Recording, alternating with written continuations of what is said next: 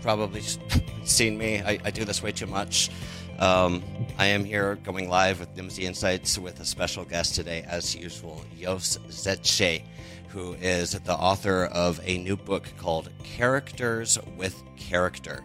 And this is, I, I've had the opportunity of being involved with Jost since um, since the beginning of the publishing process on this. But I, I don't want to take credit for, certainly not going to take credit for this, because it's a lot of love, and I did not do very much at all other than just chuck it over the fence um, to the folks at Multilingual Magazine. But this has been a labor of love for Jost for quite some time. And today, I wanted to bring him on to to talk about this uh, book. But first, let's start off here.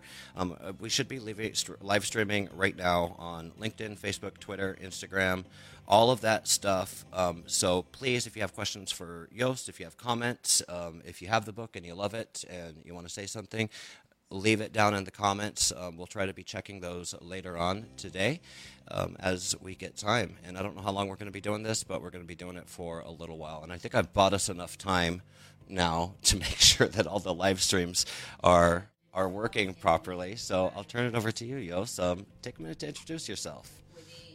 Sure. I, I appreciate being being on, on this live stream with you, Tucker. And I also appreciate... Um, you guys, through your multilingual um, arm, um, approaching me to publish this book, and with you, and and and then publishing the book, and and taking good care of me and the book in the process. Um, it's like you said, it's been a labor of love. It's I've been working on this actually for about ten years. Um, you know, it doesn't have if um, it's not much text in the book per se, but um, there is a lot of thinking behind the little bit of text you find, and and you will see that the book really is more of a um we call it a table c- coffee book. It's a book that you can proudly show your visitors um um and use it to explain why you love language so much, and why um wh- especially written language. Of course, it's a book about written language, which is not the only kind of language, obviously. Many languages don't even have a writing system. But as we know, many do, and likely the language that you speak, or the languages that you speak and write, do have writing systems also. And I have, I, I love language. I'm a, I'm a, you know, I, the other day I was talking to a group of people, and I said, you know what, I think about language, I dream about language, and and that's what I do. I'm, I'm, I'm about language. And And that's true. I mean, it's, you know, it's not even over-exaggerating. There's so many aspects to language that I love. And one aspect certainly is the way that that people have been ingenious expressing themselves through writing, um, um, and and through developing systems of writing and and and expressing themselves in written form, that are just mind-blowing, I think. Mind-blowing and really beautiful. Well, and that's kind of what I wanted to show in that book. Yeah, and you're the one to talk about it. This is not your first book. Um, I, I would have introduced you as the guy who wrote the book on translation, but that would mm-hmm. be inaccurate, because you've written so many. I, um, you have Characters Without Characters. You have Found in Translation, of course, which you co- co-wrote with Nellie Kelly. Translation Matters. That was actually my introduction to you. Was oh, is that right? Trans- Translation Matters. Yeah, I, mm-hmm. it was one of my fir- first books that I picked up on my journey to becoming a Jost Zetzsche fanboy. And oh. I, I, I was fascinated. It's a, um, it's a collection. It's more of an anthology, though. Um, I don't know why I say though, but it's very interesting. And I was fascinated to understand how you got your start, um, translating, being a Bible translator in China. And you have a whole different book on that, which is aptly named the the Bible in China, which mm-hmm. we see here. Uh, what else do we got here? Uh, how to Succeed as a Freelance Translator. Well, those are, uh, you know, those are just books where I wrote a chapter. Um, um, oh, in, no. So, so, um, oh, nothing. Sorry, I don't want to get too excited about those things. But um, my, my point that I'm trying to make is you're quite the prolific author, and um, I consider myself a fan. So oh, it's, thank it's, you, Tucker. It's I good. appreciate that. yeah. yeah. Um, but let's let's talk about uh, Characters with Characters. It's available online right now. Um, maybe just pull it up. It's available on Amazon or all online major retailers. So if you're seeing this and you want to get yourself a copy, go get it. Um, it's super easy. I pulled up the Amazon right here. And thank you to one click. Oh my gosh, I'm not, I'm in incognito mode. I was going to say this is super easy to sign in, but I'm not going to show you guys my password. Um, hey, do it. Do it. I challenge you. Do, do it. Show us your password. We're on a live stream right now. I'm not going to type in my Amazon password. I've got my whole history of credit cards going back to when I was nineteen in there probably. So let's just um, let's just get to the book. I have a couple... Um, a couple notes that I've been taking here. I wanted to talk about, I'm going to throw you some curveballs. And just so you guys know, this is this is live. This is not pre-rehearsed. This is not scripted. Um, the way that you find out about these things is you subscribe to Nimdzi Insights, you follow us, and you get notified when, when we go live. So please make sure to be doing that. Um, so I say that to say that Jost does not know exactly what we're going to be talking about here. I wanted to talk about um, page ninety-eight. Let me let me get to it really quick. Gosh. So, um, now, now since you are looking here for a page number, I want to I want to tell the audience that the book. Um, so I say that to say that Jost does not know. Jost, I think you hit the wrong mute button or something there. Did I hit a wrong? No, you did. Oh, did I? Well, I let, didn't. Me get, let me get you back here. Um, I can I can hear. Are you watching the live stream on a device? Am I watching the live stream on a device? Because I can hear it. So what button should I be? Are do you have the live stream open like on a phone or something? I, I can hear it. Oh, you know, I know it's the Instagram stream that I was listening. Okay, I'm sorry. Now we're good. Yay. My fault. My the bad. Instagram stream's working. It's the first time I've ever actually gotten verification that the Instagram stream's working because I never maybe check it online. So You're yes, that was completely scripted. It was completely planned. What What did you have to say, Jost? Oh, what I was going to say is, you know, Tucker was saying, you know, on page eighty-nine. So the book, um, I, I imagine the book kind of like an art gallery a little bit. And in an art gallery, you might have some pointers which way to go and how you, you know, go through a museum or an art gallery. But not you know, you can do anything you want in an art gallery, of course. So, so um, the book also is made in a way that you can do anything you want. There's no page numbers. So you just kind of... Um, look through the book, and um, if you really want to mark a page, you really have to mark it because you can't remember on which page it, page it was.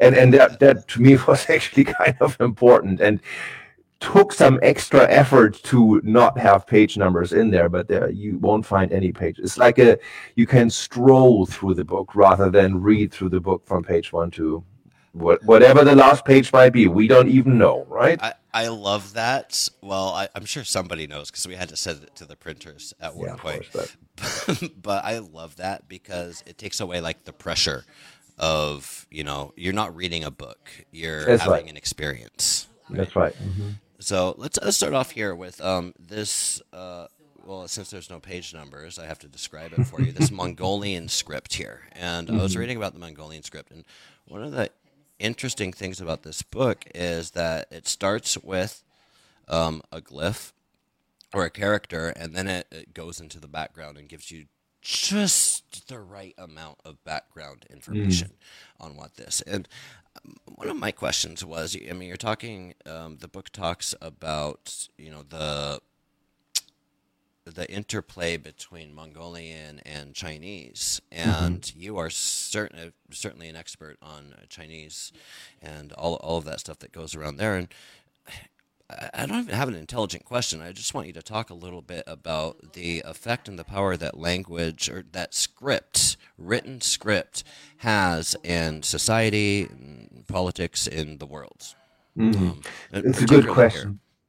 That's that's a really good question because, um, you know, um, especially when it comes to Mongolian. So Mongolian is a language, many languages, and I think we might not be aware of that, but many languages have a number of different writing systems. Um, and especially when languages um, occur or, you know, are spoken in a politically difficult situation um, with different, you know, different global powers taking charge of areas where that language is spoken, that often leads to the language written in a number of systems. So the Mongolian that's spoken in um, what the Chinese would say Outer Mongolia, what we say Proper Mongolia, um, which now is an independent country, of course, is um, that Mongolian is written with Cyrillic characters. Why? Because it was part of the Soviet Union, of course. So most most languages that were um,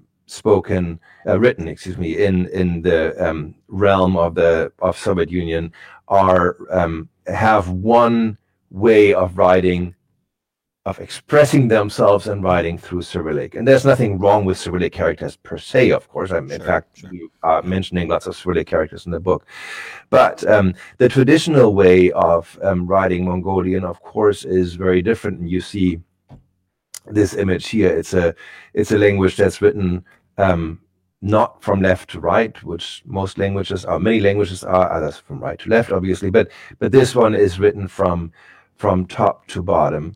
And um, the political interesting thing about this is right now, so this is the kind of writing you find in what the Chinese call Inner Mongolia, so the the province of Mongolia within China. And, um, and uh, you know, we all know that that the Chinese have a real drive towards a very unified or um, very Sinicized way of nationalism right now, and and so um, Mongolians in in Inner Mongolia in China are really fighting to be able to keep their language alive. When, um, for instance, in in schools. Um, where Mongolian was taught, it was is now replaced with Chinese, and and the the, the writing system is not taught anymore, et cetera, et cetera. Um, so it's a it's a political hotspot right now. Actually, kind of interesting that that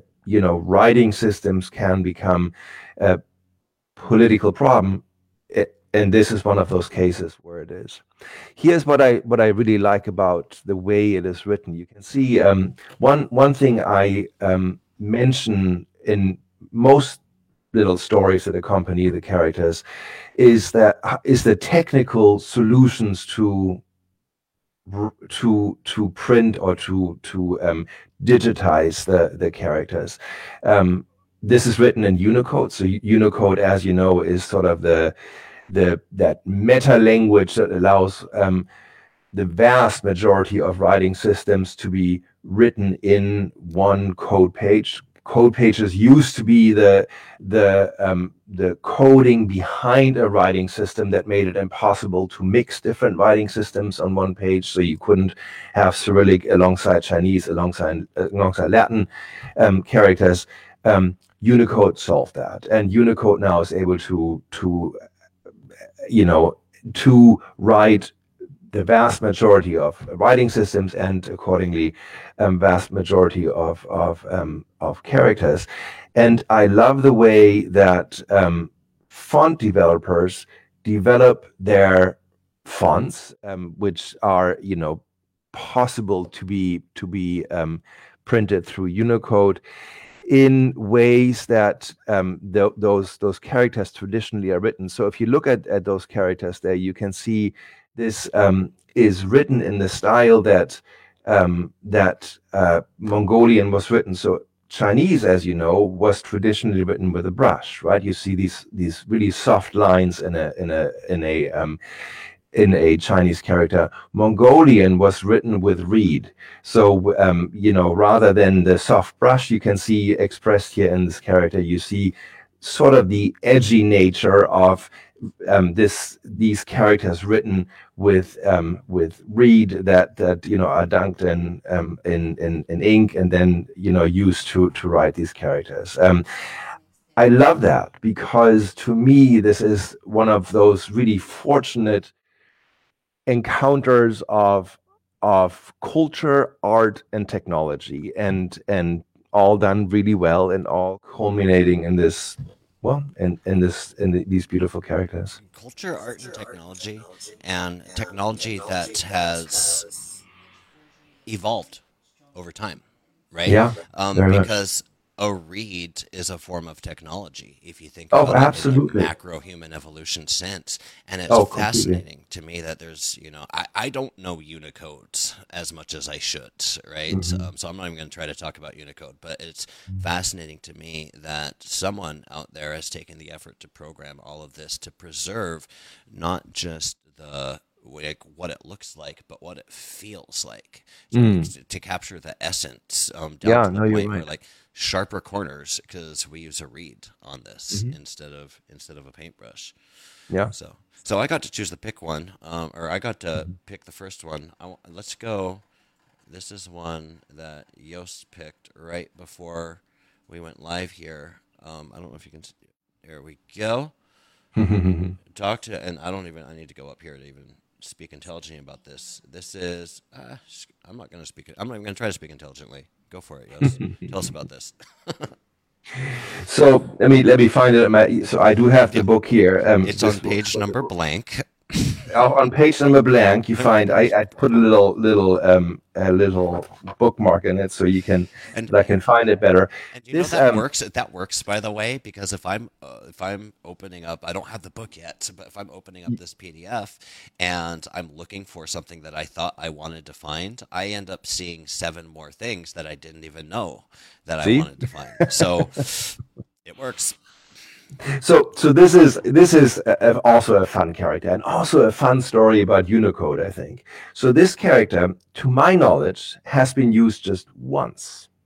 Crazy, right? You have a character. I mean, think about. I mean, the characters that we're using, letters in, in the Latin alphabet, or if you are, well, you know, Russian or Ukrainian, maybe in the Cyrillic alphabet of your Chinese, in the in the in the you know in in the Chinese writing system, um, are. used again and again and again, millions and millions and millions of times.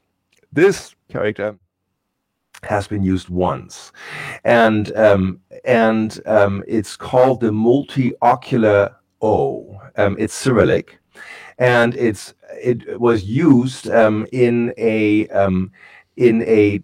Um, I'm not sure whether it was a translation of a psalm or a comment to a psalm.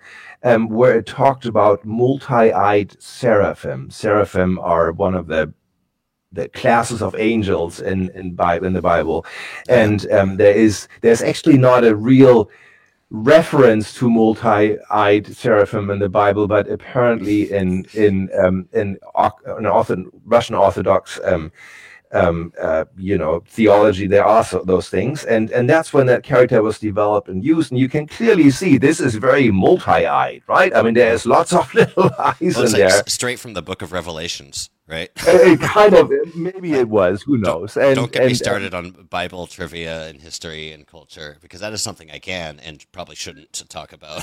But it's fascinating to see how a lot of this goes back to like the original stories, so to speak. Oh, oh, absolutely, and of course, you know, now that we are talking about the Bible.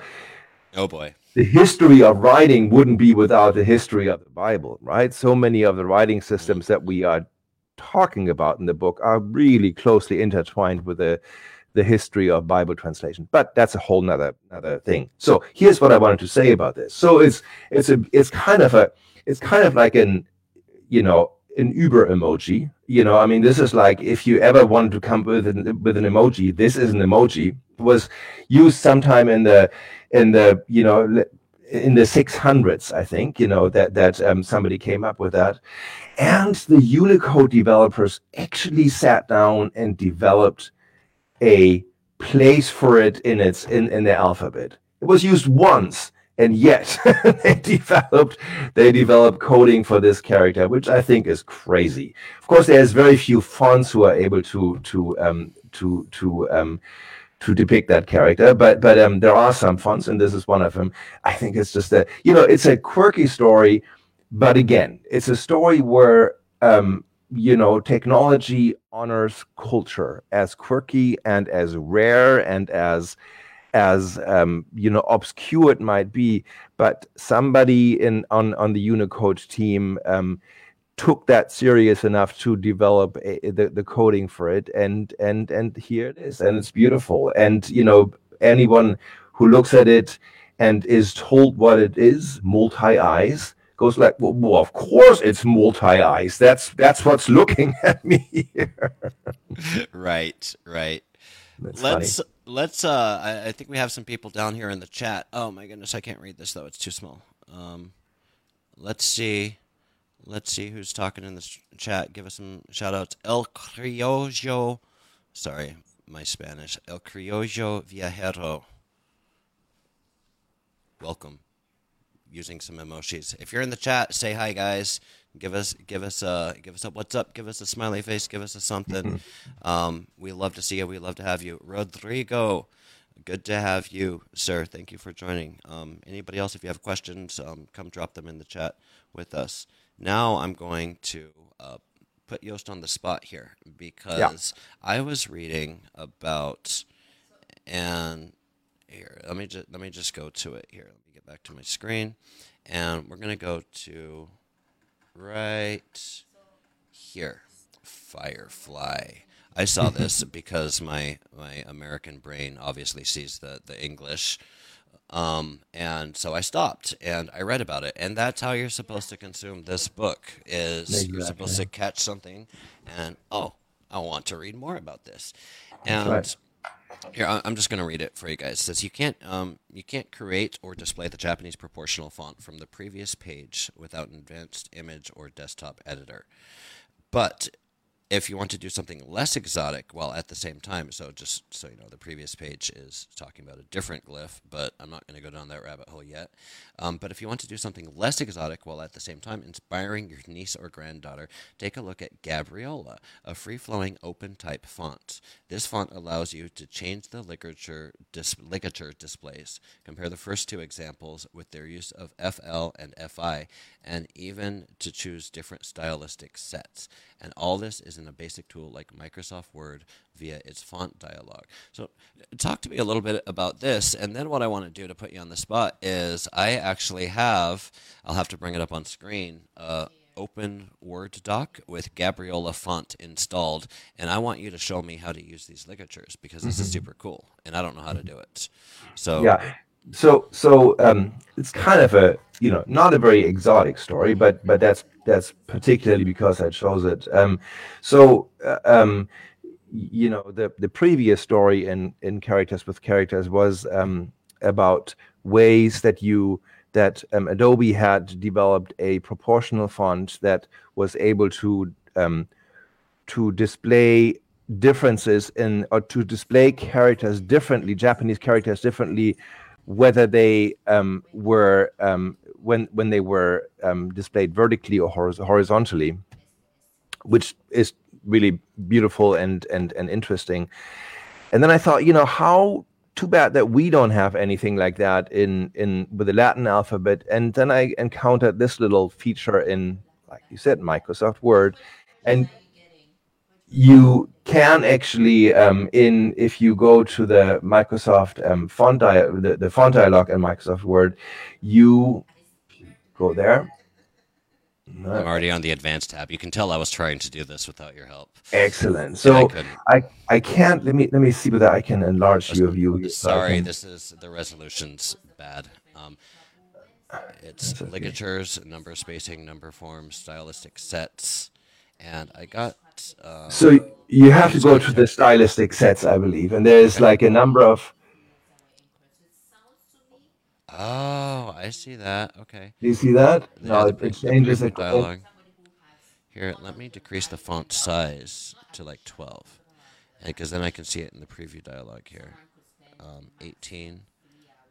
Okay, and stylistic sets two, four. Oh wow! So you guys might not be able to see this because. Um, This is Microsoft Word. Can I zoom in? No, it's just a high-resolution right, monitor. Yeah. Um, but this is super fascinating. If you go, it's kind of fun. I mean, it's, you know, like I said, if you have a granddaughter or a niece or a daughter who is still in that age that would like to see how, you know, how a beautiful word like Firefly or like um, mermaid or anything like that becomes um, different according to um, what kind of stylistic set you put on it, you will most certainly delight them. So, so um, it's kind of a fun, fun thing to do, um, and fun to see that we can do it with regular languages like um, Latin-based and, and Cyrillic-based um, alphabets also. Yeah, this is this is really cool and super easy. So for those of you following along at home, this is some practical advice from this book. Is and I'm sure this is going to lead to many, many lost hours on my part because this is yeah, exactly. I just, oh, Jesus. Now, you do have to. There's only very few fonts that allow for that. So you have to have an open type font, um, and um, and the, the font that comes with um, with Windows um, is Gabriola. That's the one that you want to use that. And I don't know what the Mac equivalent would be there. I, I, I'm not a Mac guy, but if you are using a P C, then Gabriola is the font you want to play with and come to these fancy ways of of writing one word within one font in different in different stylistic sets. Perfect. All right, let's get back to it. Um, we looked at the the Seraphim eye. The monster eye. Um, what else? What else do we have? What? Which other one here would you want to go over? So why don't you look at? There's a couple of. Um, there is, for instance, one from um, um, the Feist. This one from the Feistos disc, um, I like which you, I love that one. I, let me tell you why I. You tell me. Well, you go ahead and you tell me why you like that one. Oh, you're gonna tell you you're gonna put me on the spot. I like it just because it looks cool. That that's the it, level of my analysis. I'm, all right, I'm well, just gonna be real here. Like I, I'm not, um, I, I I am not going to hold my own in an intellectual conversation about glyphs with Jost Zetzsche. I I'm like it because sure it looks cool. Well, my intellectuality is to say this looks like from the punk scene in, in, in London in the nineteen seventies. That's um, what, but it of course looks like it's not art, right? It, it looks, totally does. It looks like I, that's uh, is that what you wanted me to say? Because that's what I was thinking. It looks like exactly art. That's what I hope you would say. No, I, I I I that's exactly what. So there's a couple of reasons why I like this. A, it's one of those scripts that have not has not been deciphered. There's a number of scripts um, that just have, you know, that are lost now. Nobody obviously knows how to write them or decipher them, and researchers also have not been able to decipher them. And that's one of them on on those on those discs. Um, and um, and there's obviously very few samples of it, so you can't build a large corpus and then do some kind of an artificially artificial intelligence based analysis of what the meaning might be. Um, so we don't know what that means, but you can clearly see you see that those three characters on top of those of the front and the back of those um, those discs um, are actually from that disc and are written, yes, in Unicode. Um, so of course also coded within within the large collection of Unicode. And um, and you can see that these glyphs are, tr- I mean, so the guy in the middle, if he's not a punk, I don't know what a punk looks like. I mean, that's a punk, right? That's that's a punk from the, from the uh, you know, U K in the seventies or, you know, oh, wherever, or like, everywhere. I, I know this is black and white, but that guy definitely has pink hair. Or he has big hair. Yeah, no, I said pink, pink, pink hair. Or green or something. Oh, I know right. It's black and white, but when I see this black and oh, white, I, see, image, I see green hair. That's right. I, so I, see, I... I see Justin Peach, my college roommate. Shout out to Justin. What's up, Peaches? Um, yeah, he played in like a uh, punk rock. It wasn't punk rock. He'd yell at me for saying punk rock. It's some obscure thing. But yeah, that's what I see when I see this. And it's how old? That, you know, and this, this thing is like from from the you know from fifteen hundred B C, right? Um, so so you you go like so if they in fifteen hundred B C had this way of whatever they tried to write and used used an imagery that is so close to what we have today or what we had just a couple of decades ago, and of course the current punks would say no no no this is very current, this is how it still looks today. Um, I, I, you know, it, it's it's again, quirky, but I, I, I love it. And I also love the fact that it hasn't been deciphered. Of course, it would be super fun to be the one who deciphers that script at some point, but it's just fine by me that it's not being deciphered. And it's one of those mysteries that, you know, obviously writing is about expressing yourself, but it's just fine if you, you know, if some people in the past have expressed themselves and, and now nobody knows what they said. But what they have at least left is some kind of a beautiful imagery, artistic um, way of, of seeing themselves and the world. And I, I think that's beautiful and, and to be celebrated. I, I agree. I, I, I'm a big fan of having mystery in language. And mm-hmm. mystery, I think, breeds beauty or the perception oh. of beauty. Because, you know, I'm a... So, you know, my background is not like I was the son of an ambassador and grew up speaking seven languages. Like, I started learning language later in life. And, um, yeah, so I'm not like a super, super, super linguist, right? But I know enough German. I know enough Spanish. I know less, but I know enough French to, like, kind of understand things. And it's hard because by trying to understand things, I miss the beauty, if that makes sense. Like, I, I'm too busy when I'm listening. I'm talking more about spoken language now, but when I'm yeah, talking, I know, I know. You know, it's I can't just let the music play, right? I am trying to analyze it, trying to heart it, which is, you know, there's a different t- kind of beauty to be found in that for sure.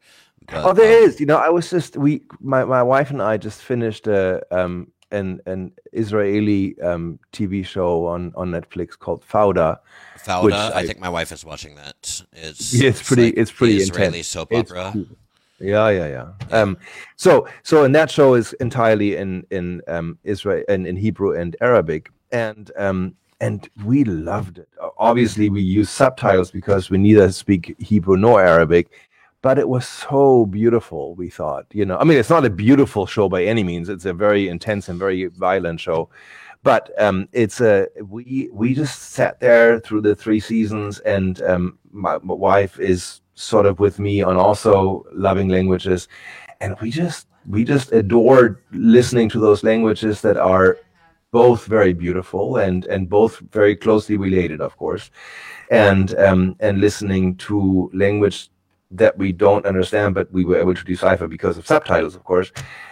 Uh, you know, they, of course, it's great to know all kinds of languages. It's also great to to revel in in in the beauty of language as it is just expressed without knowing it. I mean, I was just I was talking to an artist last night. We visited some people. You know, now that we're all vaccinated, we can visit some people again sometimes. So I visit, visited with an artist, with an artist who does abstract work, and um, and we talked about, you know, abstract art is not always to be understood. It's just to be experienced. You know, there is, yes, you can understand. Did the artist understand it the same way? Probably not. Maybe, maybe not. Um, and and I think it's kind of the same with language. You know, you sometimes you can just let it happen to you, and it's got beauty. And that's true for spoken language as much as it is for written language, I think. I mean, that's, you know, many of the languages that I'm mentioning in the book is um, are languages that um, clearly I don't know, you know. I mean, the, you know, we just talked about a language that nobody knows. And, and there's, you know, the majority of languages that I'm mentioning, I, I don't know, but I can still marvel at their beauty. I can marvel at the beauty of their calligraphy or the way that technology is able to express the the beauty of that language, or that, um, you know, so humans, humans are limited in many ways, but humans are also full of genius to want to express themselves, I think. And, and one, if a society has got, come to the conclusion that writing is an important way of expressing itself, many have not, and that's just fine. They have other ways of truly expressing themselves beautifully yeah. through oral culture, um, but if you, if you have come to a point where you where you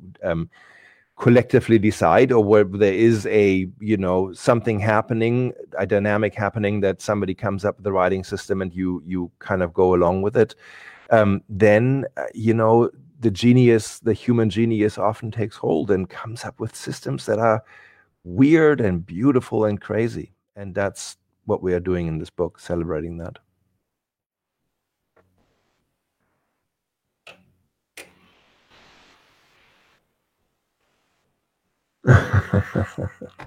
That's funny. They already draw better than me back then. Yeah, that's probably true. Hatufim. Okay, I'm going to check out Hatufim.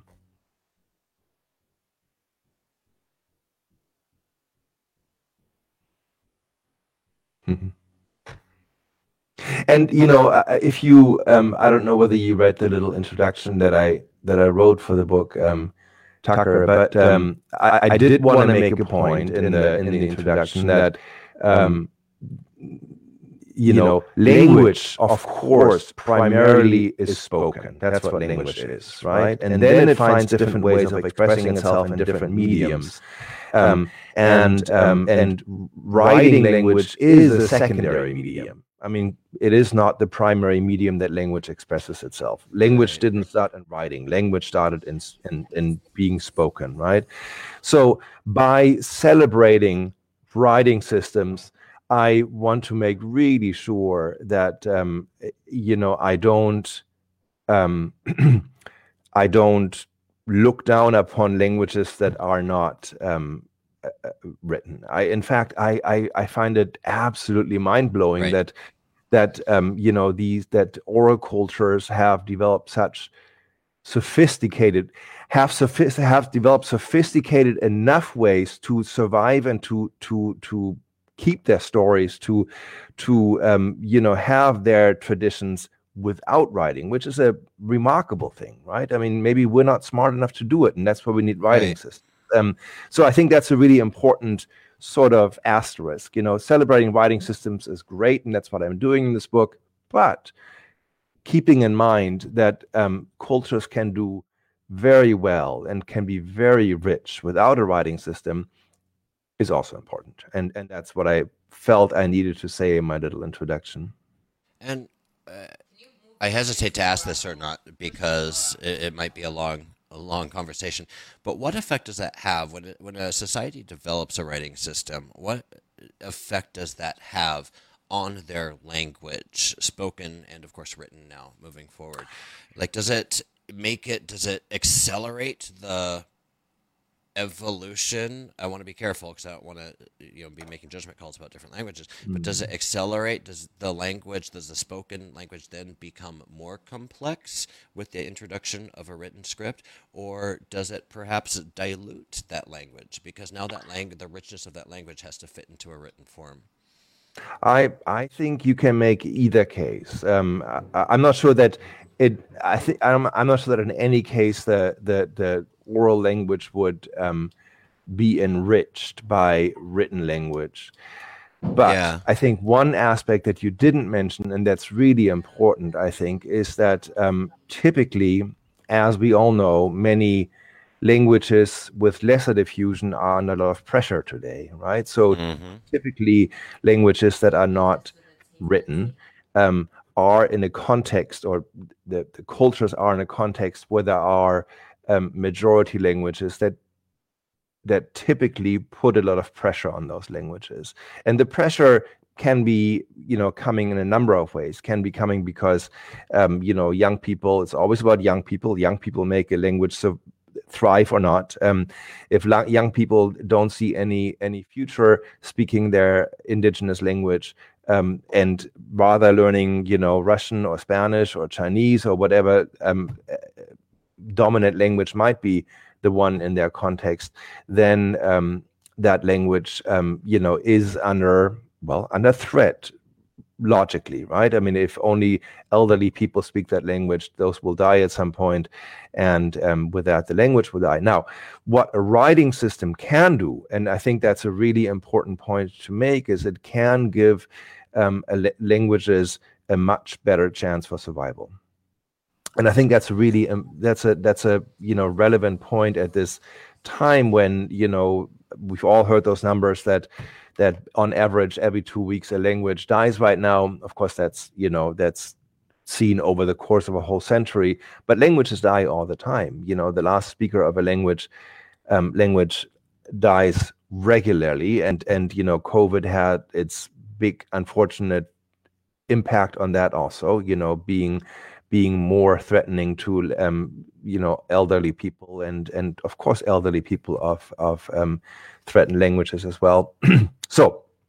Writing systems have an important place, and and if there is, however that drive comes about, um, a drive to develop a writing system with the um, hope to um, preserve a language, or to give, for instance, young people uh, a way to express themselves in writing. You know, young people do express themselves in writing through texting, through, you know, however they they they express themselves, then that can be a really positive thing.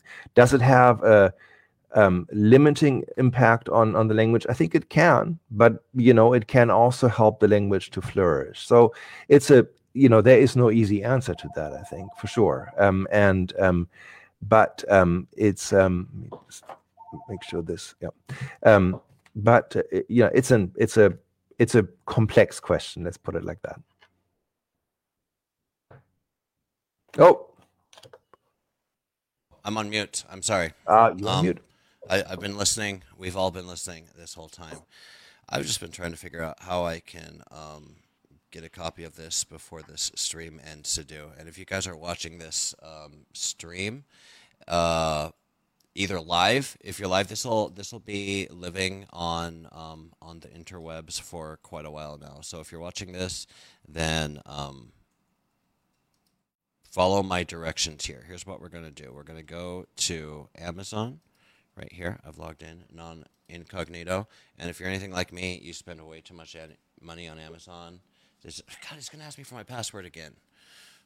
All right. Well, it's not. I guess it's not that easy to buy, but it is if you got your, your shit together, unlike me. And well, I think I think we all know what your password is anyway.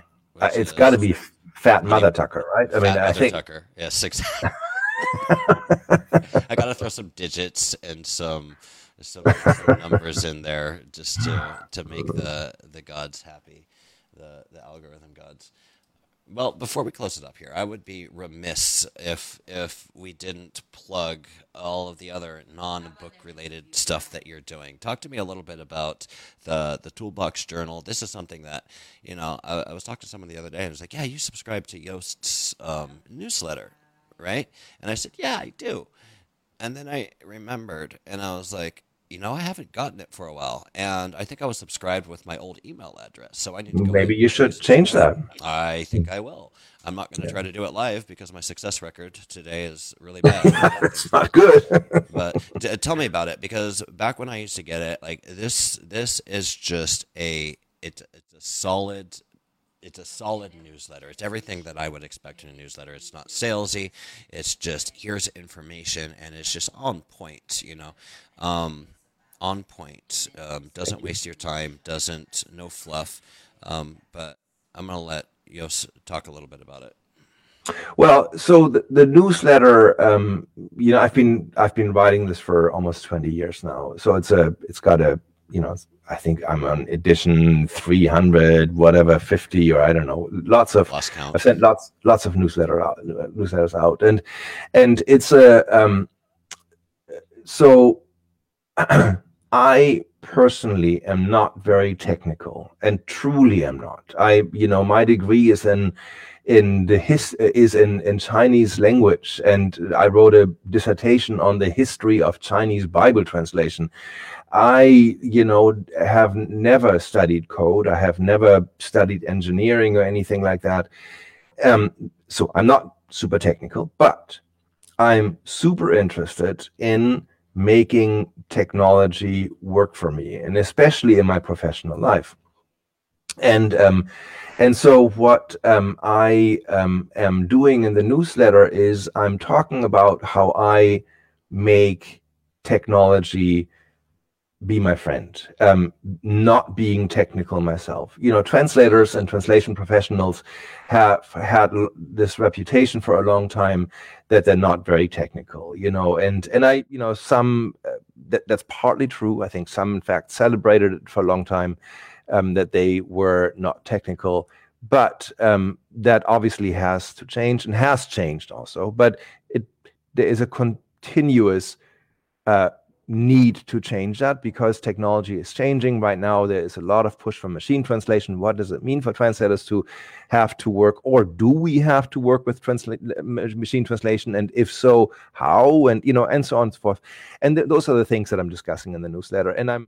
Um, I, like you say, I, I am trying to do it without much fluff. Um, um, you know, I do have really terrible jokes in it, and and um, that's the only kind of fluff that I have. but those um, are the best kind of jokes. Those are the best kind of jokes, exactly. Um, we're, we're both by fathers. The way, we, we we know the dad joke. We're no stranger to the dad joke. Oh, I you know you know the best, the, the very best dad joke of all. Uh. So you're going to tell so us. So why, why, why, why do they call it hemorrhoids?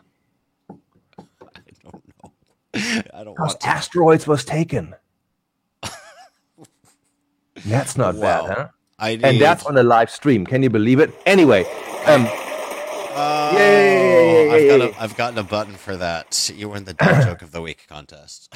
So anyway, um, my newsletter is um, is fairly long. It's not, you know, um, it's like five, six, seven pages long. If you would, you know, if you put it on on regular eight and a half by eleven paper, and but it's um, I've got lots of interviews with you know interesting people in the industry, and fortunately I've do, been doing it long enough that I know all the developers of the technology that's relevant to translators, and they're usually eager to talk to me. And and so I talk to them and get uh, insights from them, I think, that are not easily to be had elsewhere, and um, and can t- talk to them about what their future plans are, et cetera, et cetera. That's what the newsletter is about. And it's free.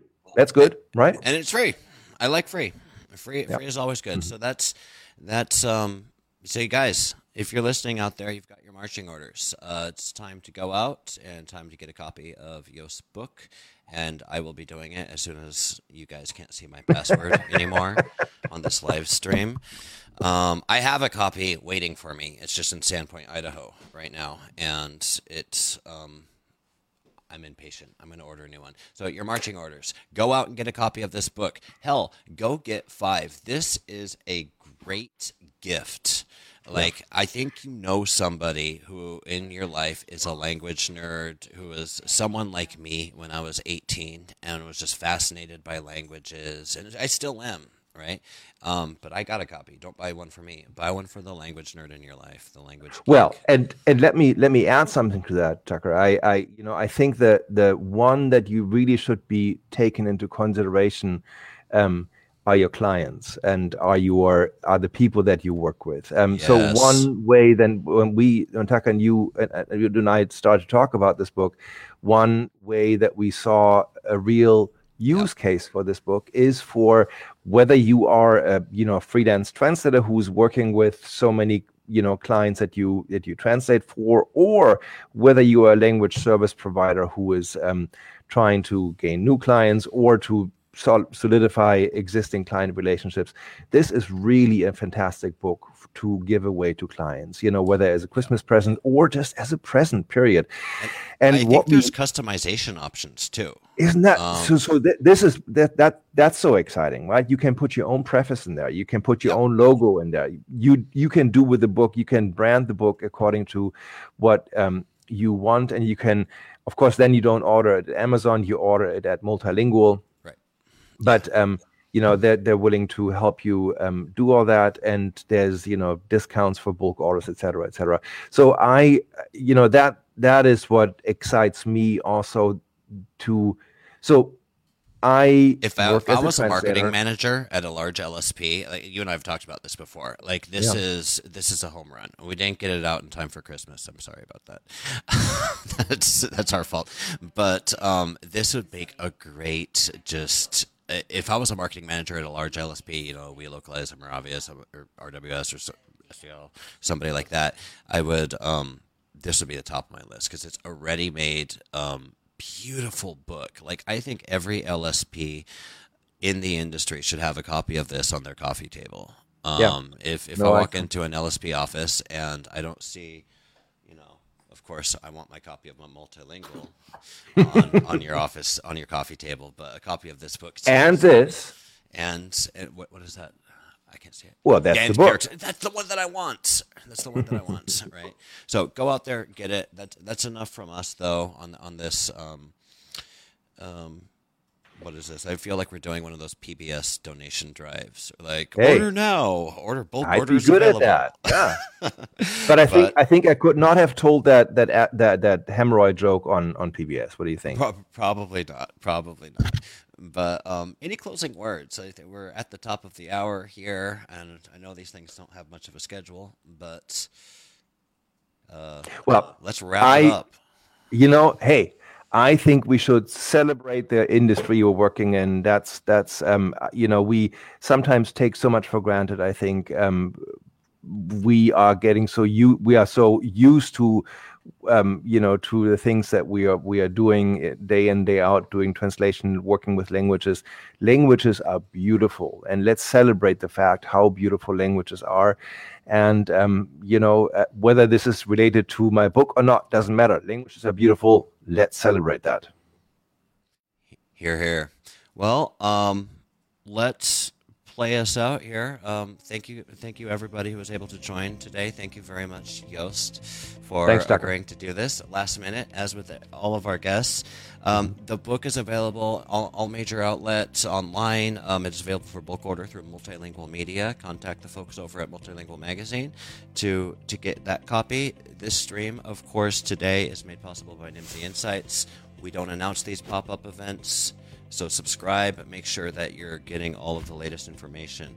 And lastly, if you're not aware of Nimdzi, if you don't know what we do, we do market research and consulting, specialized in, but not necessarily only about the language services industry. We help companies go global um, and do whatever that takes, whether it's technology consulting, market research, user experience research, in-country focus groups, you name it, lots of services. Talk to us, info at nimdzi dot com.